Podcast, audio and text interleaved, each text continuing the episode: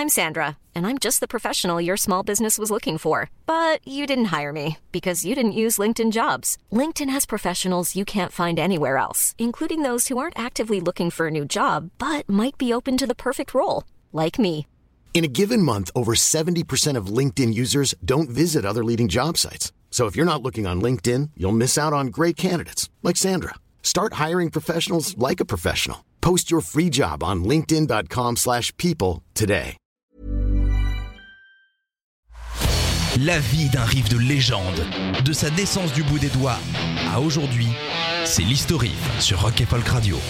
Un riff, c'est comme un article du Boston Globe. En général, si c'est réussi, l'église n'est vraiment pas fan. Aujourd'hui, nous allons nous asseoir tranquillement au coin du feu ou du chauffage électrique hein, pour tous ceux qui vivent en appart, pas de discrimination, pour nous intéresser à une chanson qui parle à tes organes, Heart of Gold de Neil Young.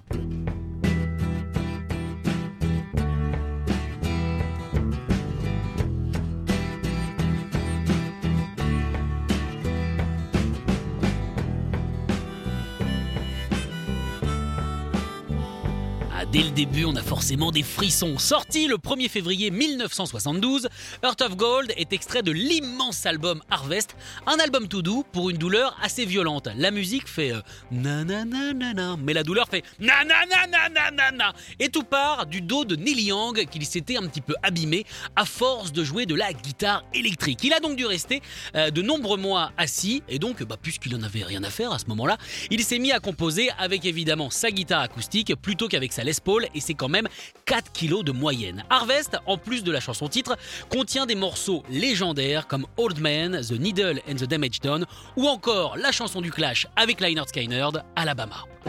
You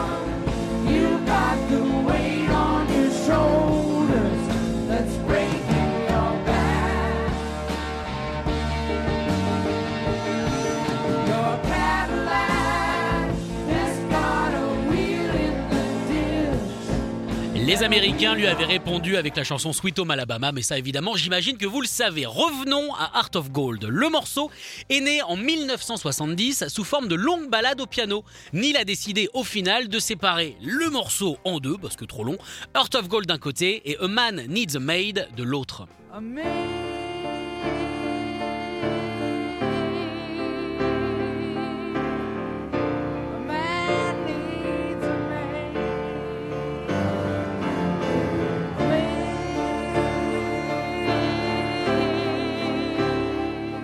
Magnifique chanson. Le 5 février 1970, Neil est invité au Johnny Cash Show. Après l'émission, un grand dîner est organisé par Elliot Mazer, le propriétaire du fameux Quadrophonic Studio. Un petit truc intime, euh, 50 personnes, pas plus quoi. Intime, mais pas si innocent. Phrase bizarre. Mazer était pote à l'époque avec le manager de Neil et on a donc profité pour se faire présenter. Les deux se sont directement, bien entendu, comme larron en foire. Ils aimaient la même musique et avaient une passion débordante pour les cheveux longs et sales. Parfait. Neil lui a alors demandé s'il était chaud pour l'enregistrer dès le lendemain et surtout bah, lui trouver un groupe parce que Neil à ce moment-là était tout seul.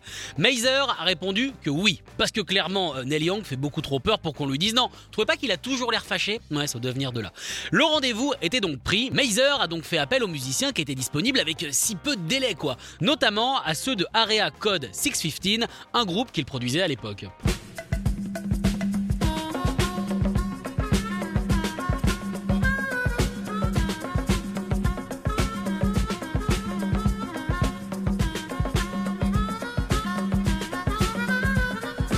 En tout, trois musiciens sont venus jouer avec Neil Young sur ce morceau. Un des trois, qui s'appelait Ben Kiss, ne connaissait même pas Neil Young, jamais entendu parler, et en plus, bah, il est arrivé en retard. Il a donc rejoint le groupe en train de jouer et a dû attendre que cinq morceaux soient enregistrés avant d'avoir un Hey, salut de la part de Neil Young, qui clairement est boulot boulot comme mec.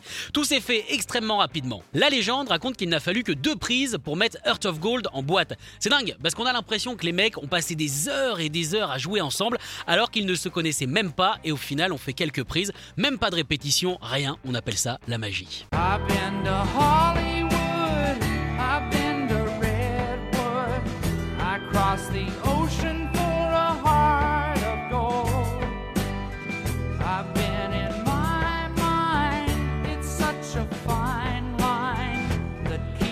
À la fin de Heart of Gold, on peut entendre deux voix en plus de celle de Neil. C'est celle de James Taylor et de Linda Ronstadt qui participaient eux aussi ce soir-là au Johnny Cash Show. Ça a peut-être été le passage le plus compliqué à enregistrer. Il y a 32 cm d'écart entre Linda et James et ils devaient chanter à ce moment-là dans le même micro. Elle a donc dû pousser sur son cou, quoi, ce qui a été un petit peu compliqué pour elle et assez douloureux. Bon, après, ça valait le coup de s'agrandir la nuque puisque Neil a été très impressionné par sa prestation et a décidé de la mettre en première partie de ses concerts de 1973. Et autant vous dire que Neil, eh ben à l'époque, il jouait pas dans un PMU. hein.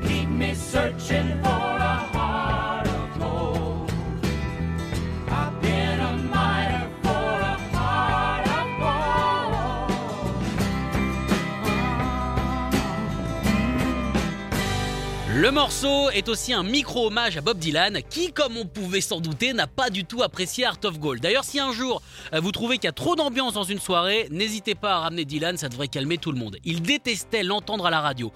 Il trouvait que ça sonnait tellement comme lui que ça aurait dû être lui et pas Neil Young sur cette chanson.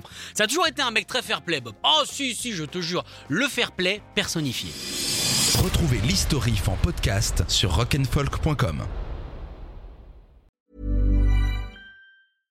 Mom deserves the best, and there's no better place to shop for Mother's Day than Whole Foods Market. They're your destination for unbeatable savings, from premium gifts to show-stopping flowers and irresistible desserts. Start by saving 33% with Prime on all body care and candles. Then get a 15-stem bunch of tulips for just $9.99 each with Prime. Round out Mom's menu with festive rosé, irresistible berry chantilly cake, and more special treats. Come celebrate Mother's Day at Whole Foods Market.